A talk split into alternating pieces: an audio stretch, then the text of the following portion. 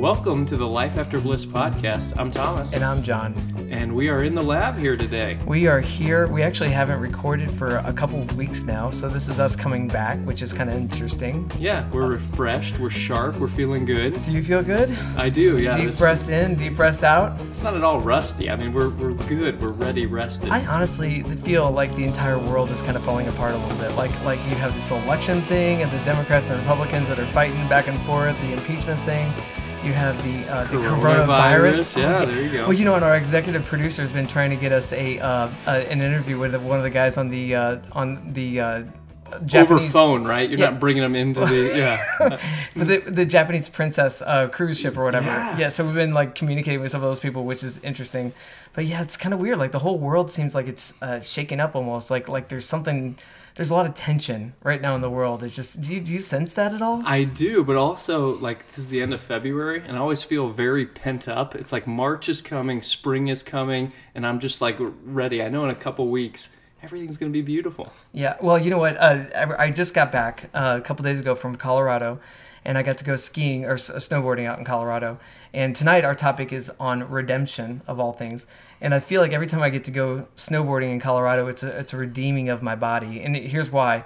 Because I don't think I'm worthy to do those things. Like like my body shouldn't be able to to go up the slopes and go down the slopes and, and all those things. Like it's twisting and contorting in, in ways I shouldn't be doing things. And Just because you're old? Yeah, pretty much. Yeah, yeah. I feel the the weight of that all the time. But um, yeah, like it's uh, and, but but when I get to go out there, I get to visit my brother and sisters and stuff like that, or sister and brothers, and uh, yeah. So we're talking about redemption tonight. That's really a bad story for redemption. It's it's terrible for, for redemption, It really is. especially yeah. But but we might know somebody who has a better story we do for we, redemption. we do, and we brought um, our guest. Our guest, our very special guest. Yes, we have James Bolden Senior, and I guess there's a junior, right, James? Oh yeah, it's a junior. There has to be a junior, yeah. Um, here in the studio, and uh, James is going to tell us his story, and uh, we're just going to walk through that together. And uh, James lives here in the uh, St. Louis County, St. Louis area, and uh, if you know anything about St. Louis, we have uh, got a lot of tension that happens in St. Louis. We have a lot of kind of race relations that happen here. There's there's a Ferguson that happened a number of years ago, and and out of all that mess and debacle, you have individuals and you have personal stories of humanity happening in the middle of these like trying times, if you will. Um, yeah, so so we're gonna. I, I I know your story plays into that a little bit, but we'll we'll talk about James's story here. So James is 44 years old, and oh, James, where do you work? What do you do? oh, actually, I am the admit of what is it? yeah, I gotta forgive me on this one. That's all right. That's the all right. admin administrator for the Treasury office, oh, Okay. The so you- Treasury Office of. city of St. Louis. Oh wow. he's- that's a professional. We know somebody. We don't. We never had a professional on this show before. Welcome. Well, I'm gonna put it like this: It's a grace of God, you know, that I received this job because, like I told my boss when I first got hired, well, a week or two after I got hired, my resume basically talks about, you know, c- customer service. Okay. It don't talk about nothing that I do on a daily basis. So you didn't feel really qualified, but but for some reason you became qualified because now you're in the spot now. Right. Okay, cool. Well, you know what? I've had jobs like that too before where I felt zero qualifications. I haven't been qualified for anything in my life. I mean, it's. I think about being like a parent. Like you just come in and you just go home with a kid, and it doesn't even matter. Like nobody checked my qualifications. I didn't have to do anything, and they're just like, "Take this thing home." yeah, that's that's the beauty of, of being a parent. Like you have to, you know, do one thing and then all of a sudden you're a parent.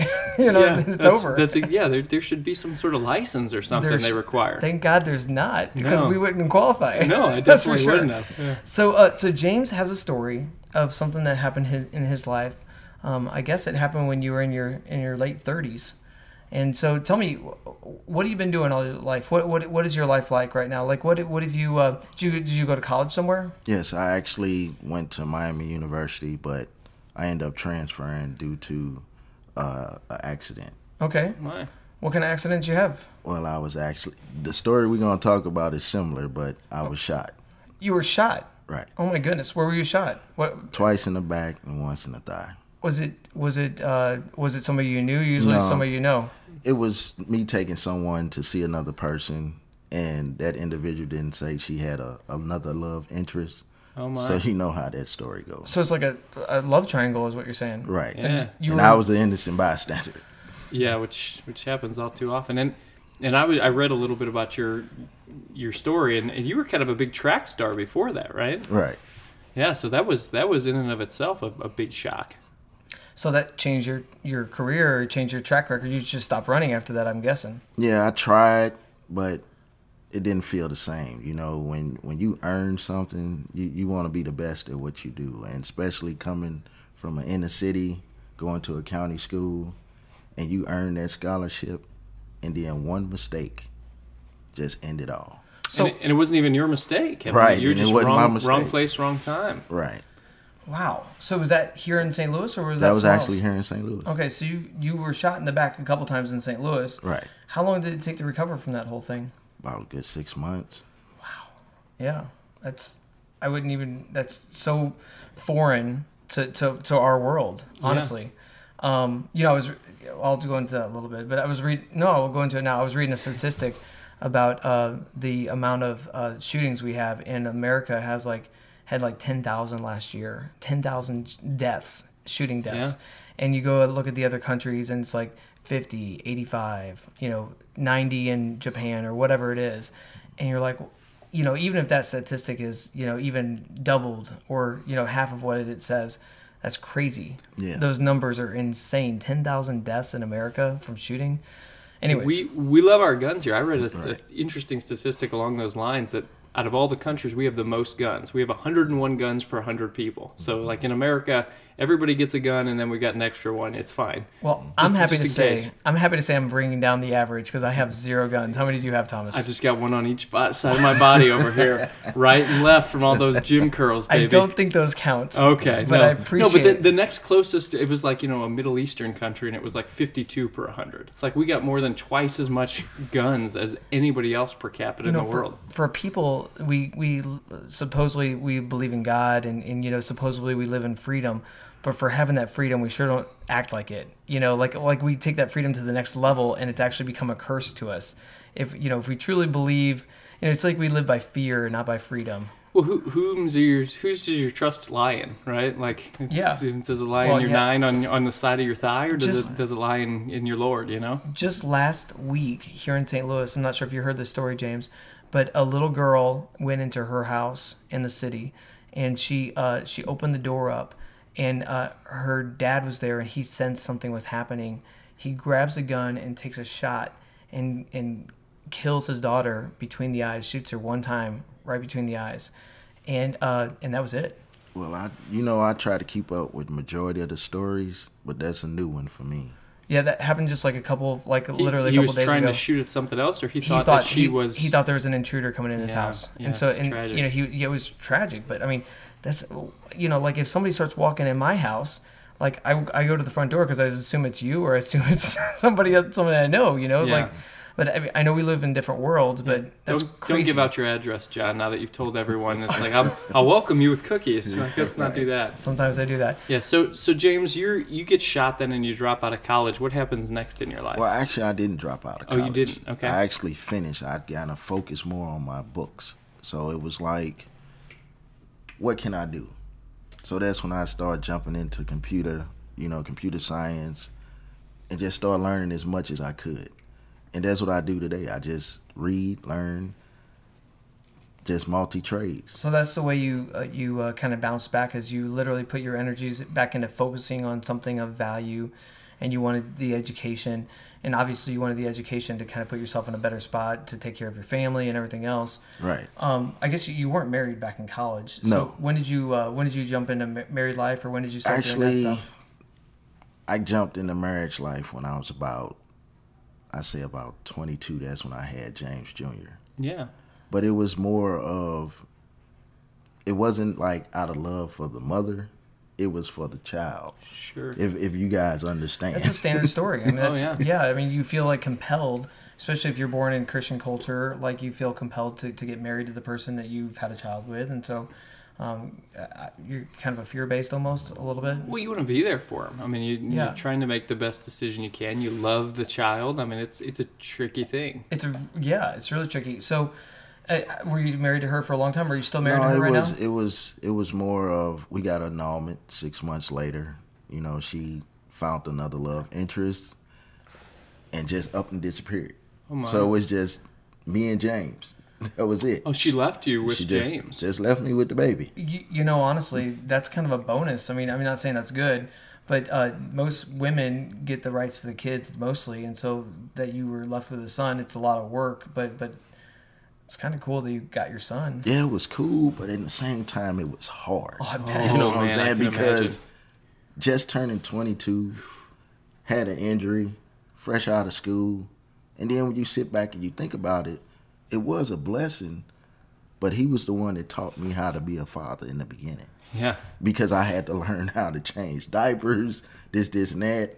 And I got sisters that's you know of age that's grown. You know, they kids basically grew up with me, and I was sitting trying to get an understanding, and they was like, "Do it." I'm like, "Do it? What you mean, do it? Can't do it."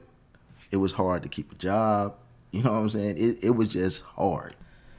So you were uh, 22 then, and now you're 44. So you have a like a 21, 22 year old son. Right.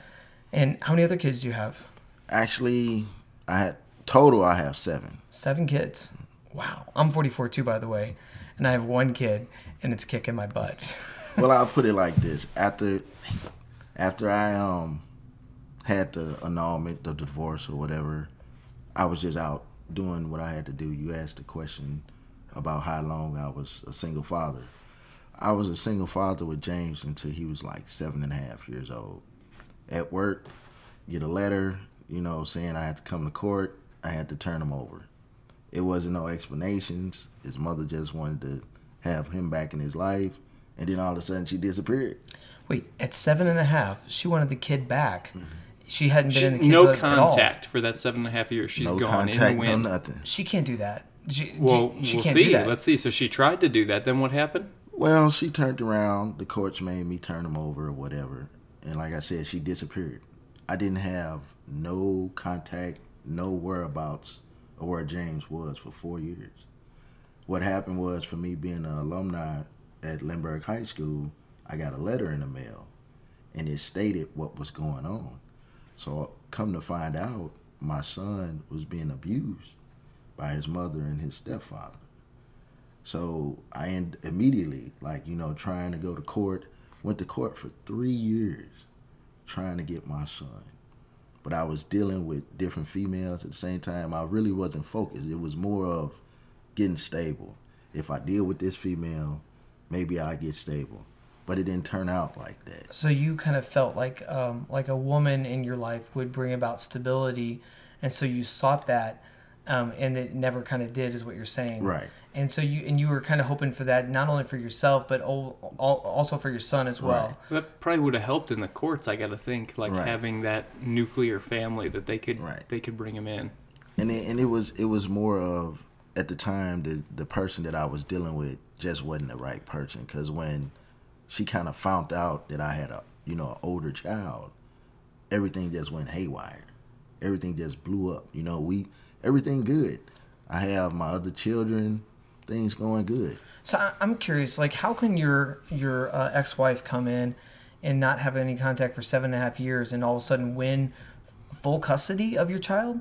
Like, how is that possible? Like, how can the courts do that? Or was there a bad living situation at home, well, or I was there some, I something wasn't. going on? I wasn't stable.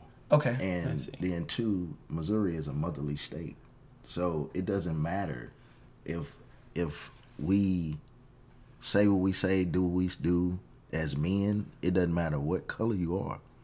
If that woman put up a, a good enough fight, she Yeah. gonna win regardless. Yeah, Yeah. especially 15 years ago. I mean, yeah, that's Yeah, the, thank God, thank God the law's changed since then. I know it has because I, I got full, sorry, I got half custody of my child, and Yeah, so that, and that's really been like the last 10 years though that some of that has really changed to become more neutral. thank. God, thank God. But so so you lost full custody. You went from having your kid twenty four seven to not seeing the kid for how long? Four years. Four years. So that includes the few years you were you were dating a few other women, and Mm-hmm. that that include overlaps those four years. Right. Okay, and so the end of that four years, how did that resolve? Basically, it came to a decision when um, I was getting in the process of getting my son, and I didn't have, you know, when the the young girl I was dating, I was going to school. I was going to Vatterott to get my um, uh, engineer license for electric electrical, Mm-hmm. and I was staying with my sister after she basically got the police involved and all this type of stuff. I went to my aunt and was like, I don't want to lose my son to the courts, you know, because when when I was younger, I watched my mother die, and when I said about my siblings, they were all like in fresh out of high school, brother going to, to the military, my other brother going to college, sister going to college. They didn't have time for a little kid. It was like I was left in the dark. So I knew how the system was because I had to go. If you familiar with uh, St. Louis City, there's a court that you have to go to on Vandeventer that you got to see. You know, I had to see once a week. So when I asked my aunt, can she take my son so I won't lose him to the system? She didn't agree right off, but I needed her to do it like ASAP because if I didn't get a yes, he was immediately already ready to be shipped out. So she agreed to do it, and then he actually was with her. Wow. So another battle started. Yeah. The battle started with my aunt. You and your aunt. Right. I mean, it, it was so bad that my son was being told that I didn't want to be in his life. I didn't love him. You know, just everything you can think of, you can say wrong to a person. So it got to the point my son started doing things as he got older. At what age are we talking here? Uh, he started doing things when he was maybe about 14, 15, because Okay. he's a graduate from Lafayette. When you say doing things, do you mean like making he bad was, choices? He was or making choices to get out. to, to leave your aunt's house. Right. Okay. Yeah. So, do you, how much access did you have while the kid was at the aunt's house? Limited. Okay. So, like, it was based on her schedule, and not yours, because you wanted to be there as a dad. Right. But she just kind of put a wall up and said you can't be here because of whatever reason. Right. Because I guess she saw you maybe as unstable still. Is that why, or That's probably how she looked at it. But I was raising other kids at the same time.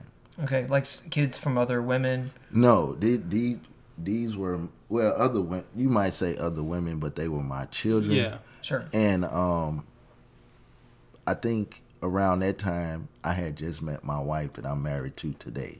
Okay. Been married to her for nine years. That's a success right there. So she's been my rock besides God. She's been that one that pushed me. That I mean, when I say push, every man got a moment when they want to just give up. And she won't let me give up to this day. So one day my aunt dropped my son off and he knocked on the door and I'm like, What are you doing here? You know, you know I can't be around you because of the you know, the court order. So he told me what was going on. So I get to the point we go up to the court so, you know, she can sign his her rights over back to me. But what she failed to realize, everything she was telling the courts about me is what caused me not to get him. So when I say my son started doing things, he started stealing from the schools. He started stealing from her to the point he got um, put in Job Corps. When he got put in Job Corps, he was at a point where he's he was mad at the world. You know what I'm saying? My son know God. He he he he know the Bible front to back, but he he needed he felt if he did what he had to do to get out, that's what he was going to do. Right now, my son go to CBU University, Christian Baptist University, up in uh, Riverside, California. Okay. This is junior year in college. So let's let's go back to this. That's that's. It sounds like there's a lot of Yeah. redemption that happened right there. Yeah. But um, let's go back to that story. So so so basically, your son is around 14 or 15, and he gets dropped off at your front door. And this is when you're in. Are you in a relationship at this time, or with my wife. wait? So you've been married at this point in time Right. to your exist your current wife, and so that's pretty awesome. Um, so so she saw that you were stable, and she basically backtracked on everything she had said before, and so then she, you were able to move forward with your son. That's that's wow. So you got to see, you got to be there with him throughout his high school years, I guess. Well, not really. Okay. it was still it was still a fight but now that he's in college i talk to him more than i did when he was in high school I seen him once when he was at Job Corps, and then all of a sudden, like a thief in the night, he was gone. You because he was because you were running away from stuff, is what you're yeah, saying. Yeah, he basically he told me when he was leaving, but he decided that instead of letting dad ship him off for college, he just left. So when I got the first phone call from him, it was more of me trying to pay a debt that he he created. And we got into a heated argument and he said, Well, I'm a man. I said, Okay, if you're a man, prove you're a man. We just started talking this year. Yeah. That was two years ago. Wow. But see, the thing about it is, you left with a full ride scholarship and ten thousand dollars in your pocket, and you want me to get you a six thousand dollar loan to pay your debt? I couldn't do that. See, when I when when we went go back in this story, is where, like I said, it was just me going through the courts, doing this, doing that. Um, when I left my grandmother's house, I was 17 years old. So you started life when you were 17 years old? Right, but work didn't start until I was 12 and a half years old. Back then, you can get a work permit. And I've been, you know, they had what, Operation Brightside. Now it's what, Slate and all these other different names. Man, I got tax papers all the way from 12 years old. Wow. Hmm. And that's all I know is to work. Right. So it's like when I go see other people and I, and like when you was talking earlier about how the world and the president and all these things, in my eyes, and this is just my opinion, I think the world just flipped upside down. I think people just going crazy for no apparent reason. It ain't nothing but just anger. A lot of people just angry. Yeah, yeah. there's a lot of that. So let's go back to your story. I know there's we we actually kind of didn't even talk about one of the most pressing things that happened in uh, James's life. So back in 2015, something really important happened. Um, walk us through that. First off, in 2015, how many kids did you have then? I had six. You had six kids. With one on the way. Okay, so you, six kids with one on the way. Are they all your biological kids? I have five biological. Five. So two of them was by marriage, but I've been in their life since they was like two and three or three and four. Okay. So they now twelve and thirteen. Okay, so at uh, in 2015, you've been married for how many years at this point? You've been married for about four or five years. Right. Married four or five years, and something happens to you. This dramatic. What what thing happens to you? basically my daughter got killed. Let's let's back it up. How does that how does that even happen? Like what you're you're you're doing? What's the day look like? The day was a Tuesday morning. I was going to renew my contract with uh, MTI, which is a private Jewish school in Chesterfield.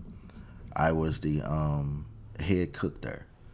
So I kind of started off as like a dishwasher, and then I moved my way up.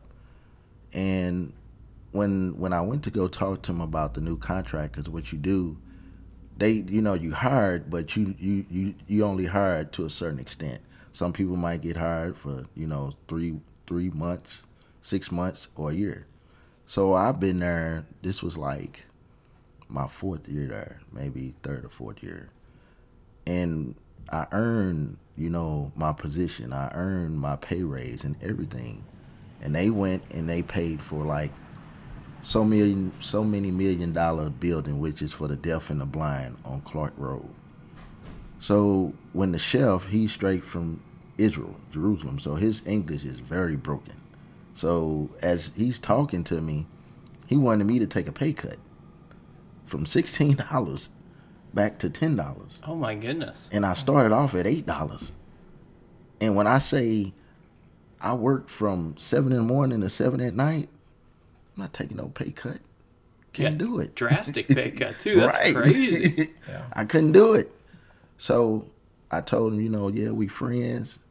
I thank you for the opportunity for letting me work, but I can't do it. And I walked off. Walked off immediately. Started looking for a job. But in the process of me looking for a job, I'm on Craigslist. My position is on there already. The new one that they just left you? Yeah. Right. I didn't even get a chance to get off the premises. Wow. So when when that happened, I go home, I tell my wife what's going on, and she told me, Don't worry about it. We start praying. All of a sudden about eight, nine, nine fifteen, something like that, maybe close to nine thirty, I get a phone call. It was my son and daughter's mother. Nine thirty at night. Right. Okay. And she was hysterical. I mean, screaming through the phone, telling me uh, Jamyla been hurt. But after she said Mila got hurt, the phone instantly just hung up. So I'm trying to call back, call back, find out what's going on. Couldn't get no answer from the cell phone, couldn't get no answer from the work phone because she worked from home. So, with that being said, the grandfather answered the phone finally, and he say, "Look, I need you to get over here right away. Something happened to Jamyla." At this point, I still didn't know what was going on. By time I found out what was going on, that's when I found out she got shot. Okay, so you were driving over to her house. Right, but before I got over there, Yeah. I sped out and I jumped the light Uh and got pulled over by St. Louis County. Okay. And I'm telling them and explaining to them that I got a phone call that my daughter was shot. He sat me on the back of my van for 30 minutes. oh. Oh my gosh. It's very disrespectful. Yeah. Then he Wow. turns around and said, "Okay, something did happen over there. Take your time getting there." Wow. Normally they give you an escort when something, you know, sure. something bad happened. So I get over there, pull up, see all the tape, all these people out. Um, my daughter's grandmother, she's laying in the driveway crying. I'm running up to the front door. And as I get to the front door, I get grabbed by the shoulder. And I turn around, it was a Ferguson officer. Now, mind you, this just happened a year after all that that turmoil happened out After there. the Yeah. yeah. yeah. After, after that first incident. Yeah, tensions are high. So he tells me, I said, "Look, I'm I'm I'm yelling, where's my daughter? Where's my daughter?" And then he like, "Well, look, we'll we'll get the information where your daughter is. You just go over there and console the grandmother, and I'll come back and give you the information." I said, "That ain't what I'm here for. Yeah. You I want to know where my daughter is." Yeah. How do you console somebody if you don't really know what even happened? Right. So when I looked in, I seen all the detectives and things like that, and I went and I talked to the grandmother, asked her was she gonna be all right, because right now I need to find where Jamyla at. So are you gonna be okay? She said, yeah, we gonna, I'm, I'm gonna be fine. I see an ambulance in the street, but that wasn't the ambulance that my daughter was in. Mm-hmm. My the ambulance basically already left with my daughter. Sure. So the officer, Officer Kaysen, come back and tell me that she got rushed to Children's Hospital.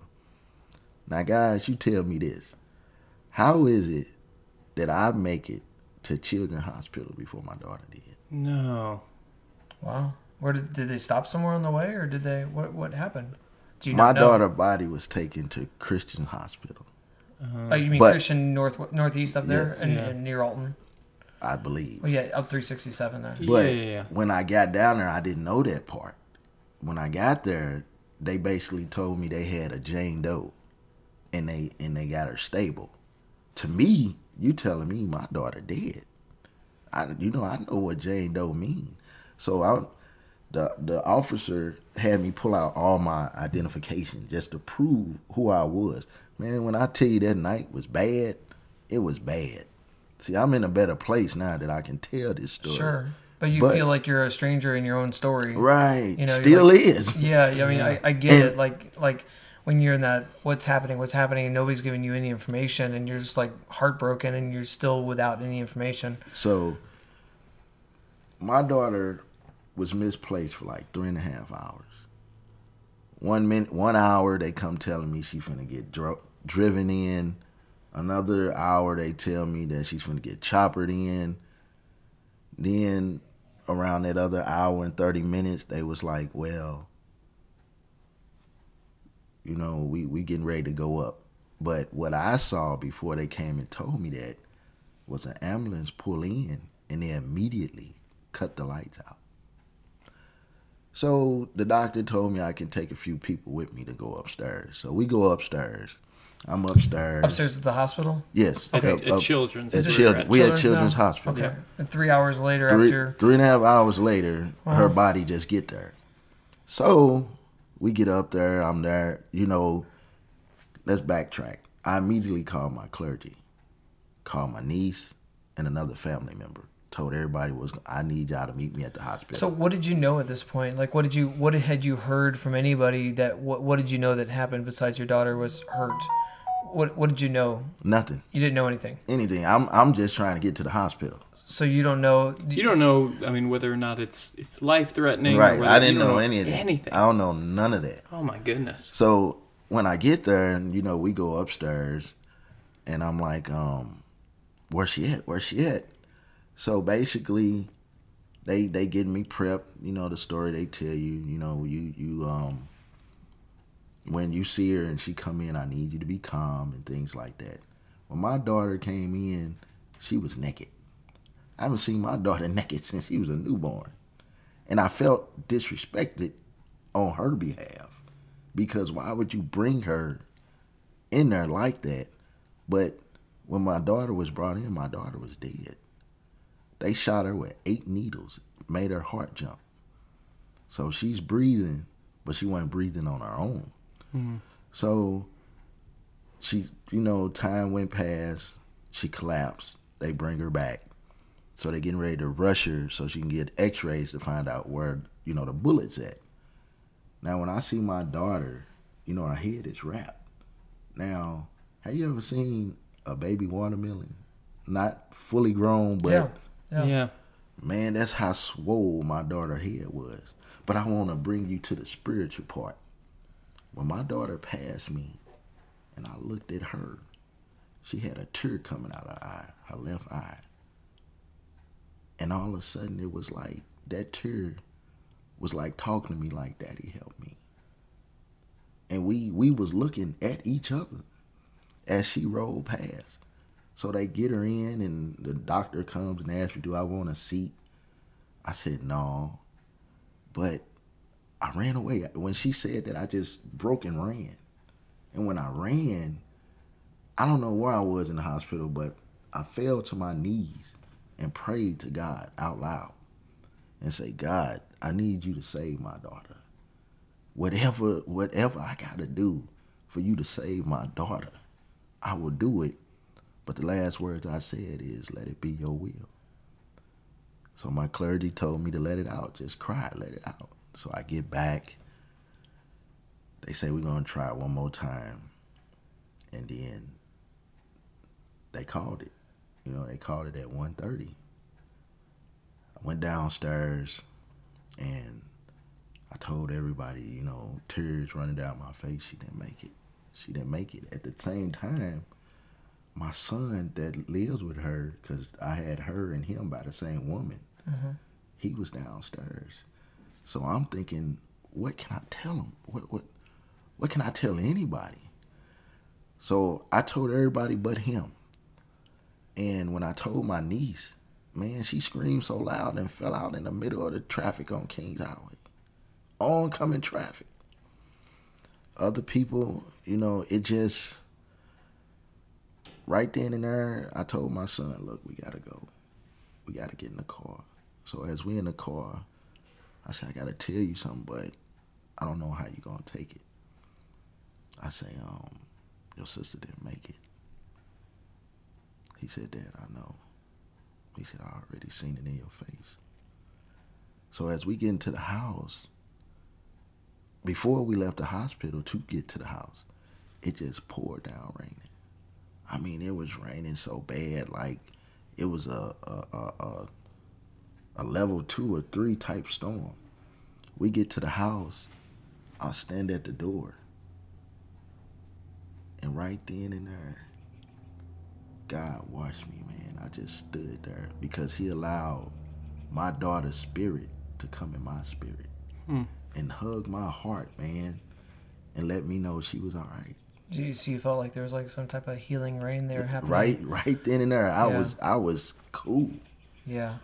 But later, I didn't find out that you know I was cool. Yeah, it's it's amazing how like hard things happens like that, and there's moments of peace along the way, but sometimes you don't even know it till you look back. Mm. You know, I know you felt the presence of God there, and and you know the teardrop is very symbolic of of something. You know, something mm-hmm. of like there's a big picture here, hmm. but you're trying to read into these things and trying to That's so hard when you're when you're hoping for one thing and you're like, but in the end you're saying God's will be done, and and that's you letting go of of any control you have. that's as as a as a man, that's one of the hardest things to do. Yes, it is. That that was the hardest night that I had to go through. I mean, I've lost a brother, I lost a mother, I lost a friend, cousin, all that. But when you allowed to be able to create another piece of you and you got to let that go before it's time, I only can say it was God that, that, that got me right here, right now. And that's the honest truth. I, I believe it. So let's talk about that. Um, let's let's talk about a couple things. Number one, what did you find out later on? What what actually happened? How did this whole thing transpire? Actually, how it happened is um there were the shooter knew um my niece I mean my daughter's um uncle. They kind of went to school together. This is after all the smoke and everything. Sure, Sure. everything settles. Getting ready, everything time. settle and things like that. So down the line, come to find out through the paperwork that they was meant to go looting, but it didn't go down like that. They wanted to loot at the house that your no daughter lived loot at? When all the things was going on in This Ferguson. is in Ferguson, so there's It's in- businesses. It was There were- still going on. It Oh, was yeah. still stuff going on from From- the from front. year- Is rioting, right? It was And so they- rioting. they were all that looting rioting the still was going on. So so wait, they came over to, to your um, ex-wife's house or ex No, it's just my girlfriend, ex yeah ex girlfriend. ex girlfriend's house, and uh, and they were hoping to accomplish what? No, they was going to loot at They- the they were strip just meeting malls. there. They was Oh. meeting, Okay, and what happened is they decided to do something different. So they start hanging out with the guy that's the shooter. So they end up robbing him, and with within the process of robbing him, he came back and he shot the house up. Okay. like he just dumped a bunch of shots into the house Right. ra- randomly from the street. Right, right at the end of the driveway, Wow. nine shots. So he was hoping to vengeance or whatever Right. he was hoping to do. He did. Who knows what he knew at the time? Right. But uh, but he was just making some stupid choices and Oh, some it, horrible choices. it get worse than that. yeah. Because this is where the, the, the, the stupidity really come in at. Before he came to shoot up my daughter's and son mom house, he just had a son.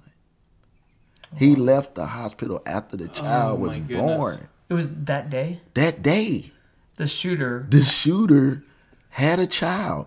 He That day. he wasted his own life and he wasted the life of of your daughter as well. And, Right. and it's just one stupid act, Just premeditated, obviously. But But that's what I was trying to tell people the whole time that there is no way you can get this man second degree murder when he trying to use a newborn child as an alibi.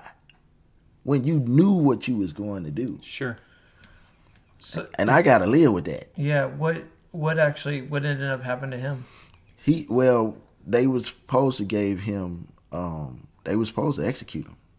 Death penalty is that's what they gave him. But he ended up taking a plea deal. And with the plea deal, you know, people get to talking and things like that. And that's when the media and everybody started coming back around. And they was like, um, I was supposed to talk to him, A one on one?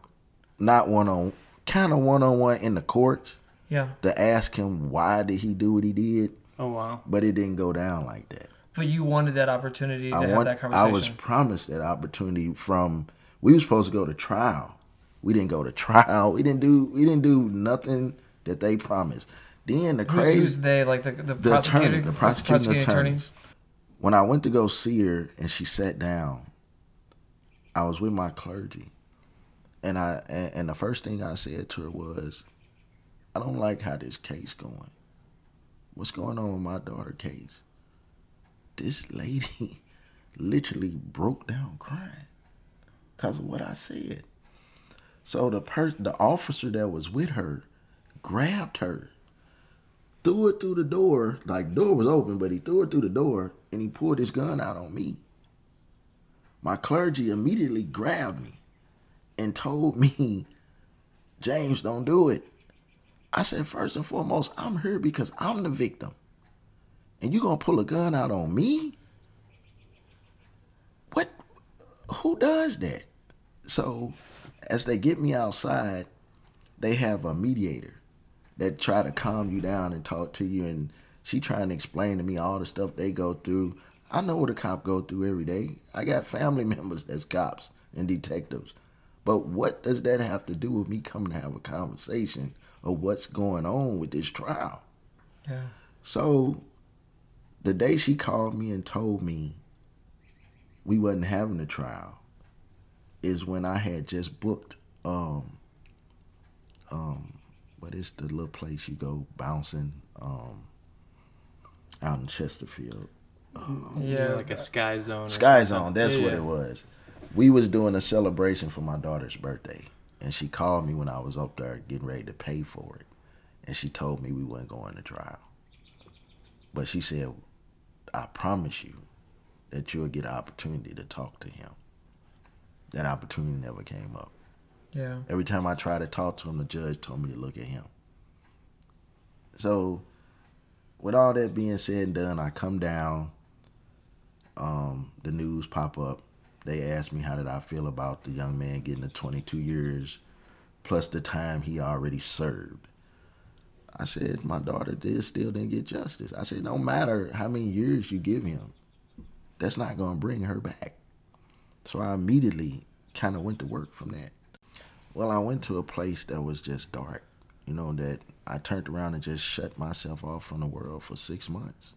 Six months. What do you do during six months to grieve and to, what do you what do you do in that despair? Man, I was up day and night thinking, trying to figure this thing out, trying to figure out why, the what, the how, all that. And then it, it just, all of a sudden, I get a not, you know, later down the line, I, you know, I get a phone call about doing a panel down in Union, Missouri, to to um, basically tell my story. But I kind of choked up at that time. I was fresh Oh yeah. out of court. Man, I, I made people laugh more than tell a story. I'm not telling a story like I'm telling it right now. Sure. I, I didn't have it in me to tell it that way. It, it was still me trying to get over the situation. And um, with that being said, one night I was sitting down and the Lord put in my spirit to start a, a, a youth organization. I didn't have that in my mind, so I started going to work. I was going to a lot of events, doing a lot of public speaking, and Talking I, about your uh, your talking about my daughter. your daughter. Yeah. But when I was doing it, it was more off impulse. It wasn't really well thought out, like what we gonna talk about in the next few minutes. So I run into two women at a, a candle visual lantern lantern candle visual where we light these lanterns and send them off in the process, you know, for loved ones. And they basically introduced me to a pastor. The pastor tells me, um, she got a lot of work done through some lawyers through Washington University. So I end up checking out Washington University. And I end up meeting this, you know, they accepted my story. And I end up meeting this lawyer that was my boss at the Jewish school because I ended up going back to the Jewish school. So they gave me a second chance. So I go back and come to find out the gentleman I was working for, his brother in law was my lawyer hmm. at the clinic. Small world. So, with that being said, I told him everything that I wanted to do. Told him how I wanted it. Man, I had my license for a nonprofit within three weeks. They're 503c. Five oh hundred oh one c three in 501c3. three in three so weeks. You're you're developing an idea of what you want to do. So tell me what what was the plan you had back then of what you wanted to do? What I wanted to do was try to basically create an organization in the honor of my daughter. And the reason why I say a lot of things that I did off of impulse and it wasn't thought out, it was more me getting a story out that I felt that I didn't have an opportunity to get it out. So when I started doing all these things, the story never, you know, I never got an opportunity to really tell the story. They just wanted to me to come out because of what happened. Sure. You're like I think I think at that point you're kind of like a spokesman or spokesperson for the thing and you're mm-hmm. just a picture or a face of, of, of tragedy. And so Right. I've seen that before. Like like even with uh, Michael Brown, his mom and dad, uh, Lesley McSpadden and um, Michael Brown Sr. or whatever, they were just poster child for the Yeah, for the it can almost be predatory the way that people want to cling on to your story Mm. and use you to further their agenda, even if it's a good agenda. Right. I mean, you're still a person. You have a story, and to And- use you, that's it can be rough. and that's how it was because a lot of people the story went worldwide it went international i still got clips from when they was talking about it in china and when i say this thing blew up it was on cnn bt all type of stuff i never wanted that i just wanted the truth i wanted to get the truth out so with that being said I got the 501c3. I started doing my thing, start getting out here. And all of a sudden, I realized it came to a point that God straight shut that organization down because I started forgetting about him. I started getting the big head because I'm out here and I'm people doing things for me and oh, I'm telling my wife it's our time, it's our time. And the whole time it wasn't. When I say nobody called on me for anything, they didn't. But when I started focusing back on God, that's when He started opening the doors. But we skipped a major, major part Oh, go that back to that it then. that that really brought me back to reality. When we when they called it at 1.30 a.m. for my daughter Jamyla, right? hmm Mind you, I told y'all my daughter, my wife was pregnant. We buried Jamyla August 29th. September 29th. My daughter Hope was born at 1:30 p.m. Wow. It's a splitting image of her sister. Yeah. That's, And that's why when y'all asked about what we want to talk about tonight, and I said redemption, redemption. that was my redemption. It's amazing. Like, and I've seen that before, where like you're in a story, and I've had good friends pass away, and then um, right around the heels of that, like you said, there's a there's a new birth birth that happens, and these two lives will never know each other. My mom passed away um, uh, two and a half years ago, and uh, and right before she passed away, there was a new grandchild born, one of her grandchildren. and She got to meet the child one time, and then she went on to be with Jesus, Right. and uh, that was our redemption. Is she got to say she got to love on this child for one like little afternoon play date, and then that was it. My mom was gone after that. She got one afternoon with her grandson. And so th- for us, that was the redemption story. There is like, you okay, you know, God's taking a life, but there's new life added to the, it, it, it, is beautiful. It is be- like what you're talking about. It's that's a beautiful story. Because the thing about it is, Jamyla knew she had a sister coming. She knew it. And it's, it's wild because I can show Hope a picture of her. Before anybody started telling her who she was, she immediately say, that's my sister. So Mila could have visited her in the spirit. I don't know. But she acts so much like her. I mean, everything she do is like her. The things that in the relationship that Mila and I had, it's like she do it.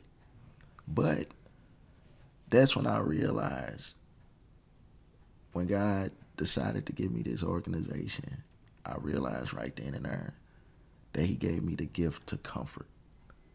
And that's what I do with this program. I I help kids deal with the aftermath of gun violence, being a victim of gun violence or any type of violence. So let's talk about that organization. So you have an organization. It was started, I guess, roughly four or five years ago, and then you had a new focus after a little bit. Um, and then your un, your uh, organization is called Unsung Angels. Mm-hmm. The website's unsungangels9.org. Your daughter was nine when she passed away. And um, what do you? It says youth mentoring program. What do you actually do? What what's what, what's your focus of that? Well, what I do is within the program, that's why I say it's more organized now because it's a six week program. We just decided to turn it into a summer program because it got kind of overwhelming trying to work and every Saturday going do this, this, this, and this.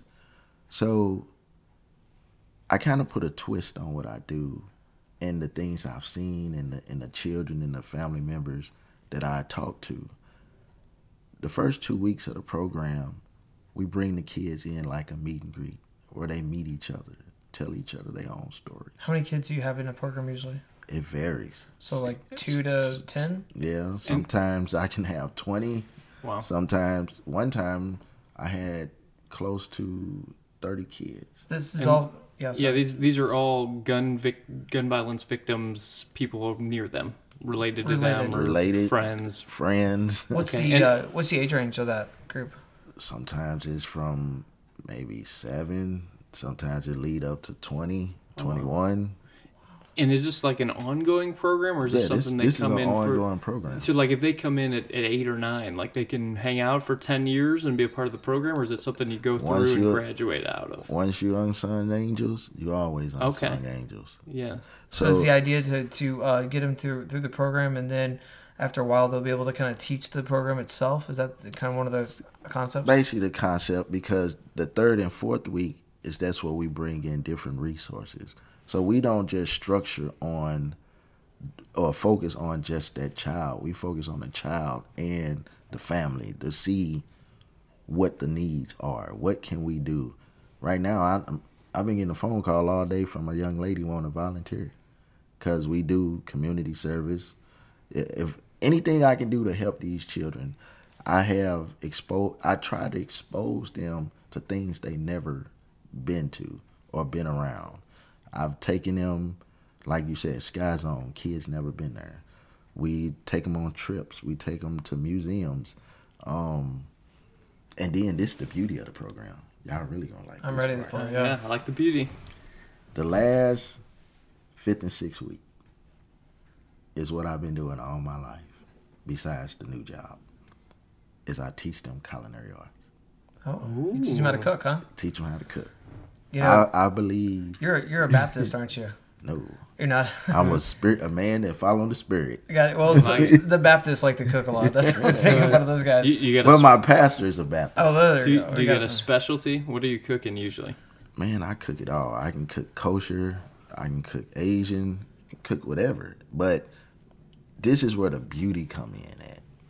My daughter always wanted to help people, so I took her reality because the last project she did before she transitioned is called Me, and she wanted to either be a lawyer or a teacher. This is your daughter that This passed is the away. one that passed away. Okay. Because she was, you know, she was on the honor roll. She Yeah. was a praise dancer. She was in the church choir. So she she ain't no telling where she would have been. But she loved to cook. Every time I cook, she in the kitchen. Oh. Every time her mom cooks, she in the kitchen. So our new banner that's gonna come out is gonna be a picture of her and her her hands in a pan full of potatoes hmm. because she loved to cook. So I just took what she loved doing, and I tell people Mila was just love, man. She don't care what color you are, how mad you are. She'll show you love, no matter what. You can you can talk bad about her, whatever. She'll still show you love. Well, children are great, aren't they? Yeah. They, they still love regardless of how crappy people can be. So with with me teaching them this culinary arts, I teach them how to cook, I teach them how to serve, I teach them how to plate, decorate, break down, and we showcase this at senior independent living, specialty hospital for children, or we'll go take over a soup kitchen. So the kids earn their chef jackets, they serving uniforms. I'm not gonna give them anything; they they earn it I gotcha. but I still teach them the word of God at the same time. I my family is a family oriented organization, and that's why I say my wife pushed me because there have been many times that I wanted to give up on that organization, regardless of all the work I did. And then all of a sudden I meet Julius. Julius sent me an email, and then he tell me about you guys. Oh, we're hanging out together. That's why. Yeah. you know what I like about what you said, James, is this. Um, so I'm all about. I, I really like your personality, but I like that you're creating opportunities for people that wouldn't normally have opportunities. And so a lot of people grow up in one area, they never get leave that area. You know, they never go. You know, we have so many good resources here in the Midwest in St. Louis. We have the Science Center, the the museums. We have, uh, and they're all free mostly Right. all these amazing things, but some of the kids just never get to those places. And then you talk about like serving and you talk about like opening their world up to not just taking but giving away and all of a sudden they're the person that can serve they're the person that can that can that can sing they're the person that can smile and hear listen to a story and so what you're doing is you're creating opportunity for a person really to enter into a whole different characters of things they never knew they could do Right. and people i'm sure you hear this all the time i don't know how to cook I don't know how to. What? How does an oven work? How, do- how does how do you mm-hmm. cut up stuff? All these you know things. But you're like, yeah, just one step at a time. Just keep on mm-hmm. one step at a time, and then you you're teaching them a trade, and what you're doing is you're refocusing their energy of what they have on something that's calming, that's soothing, that's valuable, and then they can go out in the world and showcase this thing to mm-hmm. other people. And so uh, I I think what you're doing is extremely valuable. I think that's that's amazing because. Uh, people just need their their eyes and their mind opened up to new things. And then you're also sprinkling in you know the truth of the word of god. And that's a that's a whole other thing. That's you know then now you're talking about spiritual things and getting control of your emotions and getting control of your destiny and where your hope comes from. And so your your your uh, story really resonates really really well Yeah, it's, I mean, it's a beautiful picture too, because I, I don't know the statistics. You probably know better than I do, but I gotta think a lot of people who have their life touched by that type of violence mm. actually find their way back into it if people mm. don't keep them out of it. Right. And that's like the beautiful part of what you're doing is you're, I mean, in some ways, you, you're saving probably a lot of these people from a life where they'd go right back into that out of anger, out of fear, out of just not knowing what else to do. And you're giving them the tools there. And I mean, to do that in honor of Jamyla like that, I mean, like that's the most beautiful thing I can think of is you're, in a lot of ways, you're blowing up the value of her life to show like because you don't do this without her. Without her you know you're you're the guy who's working Right. you're taking care of your kids you're a good guy.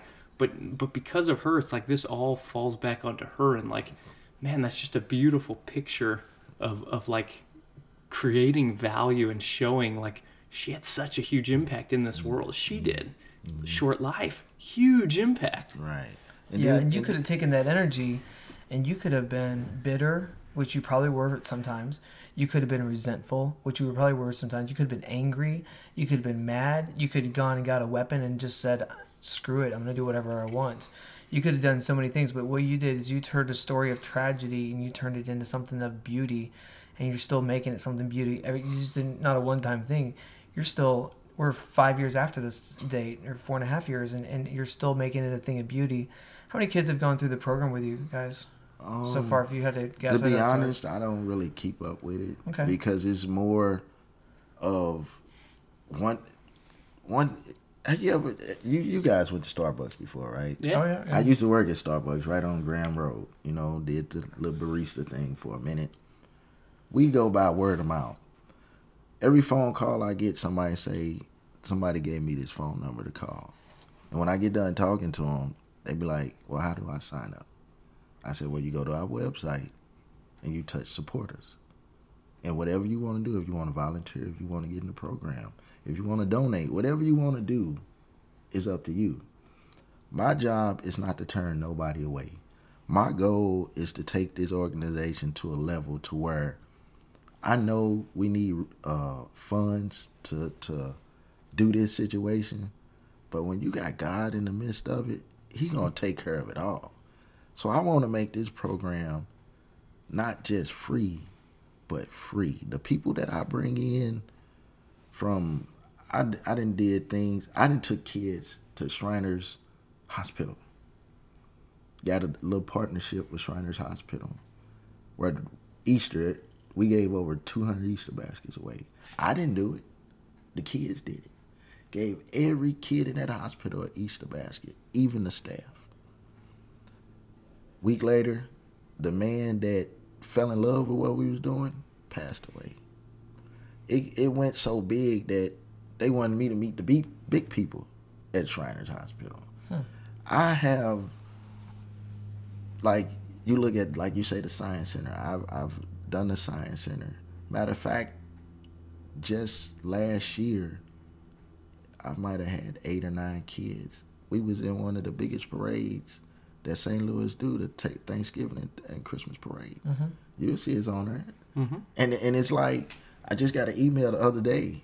They invited us to come do the Fourth of July parade. There you I'm looking for volunteers now. yeah so you get kids off the street and you change their focus and you give them, uh, you know, they're kids that are struggling with some um, probably depression or something from losing a loved one, and then you you give them something new to do, and all of a sudden they're walking down the streets of St. Louis and they're shaking hands and throwing candy. You know, that's uh, I, I like it. I Now, it. now think, beautiful. now think about this.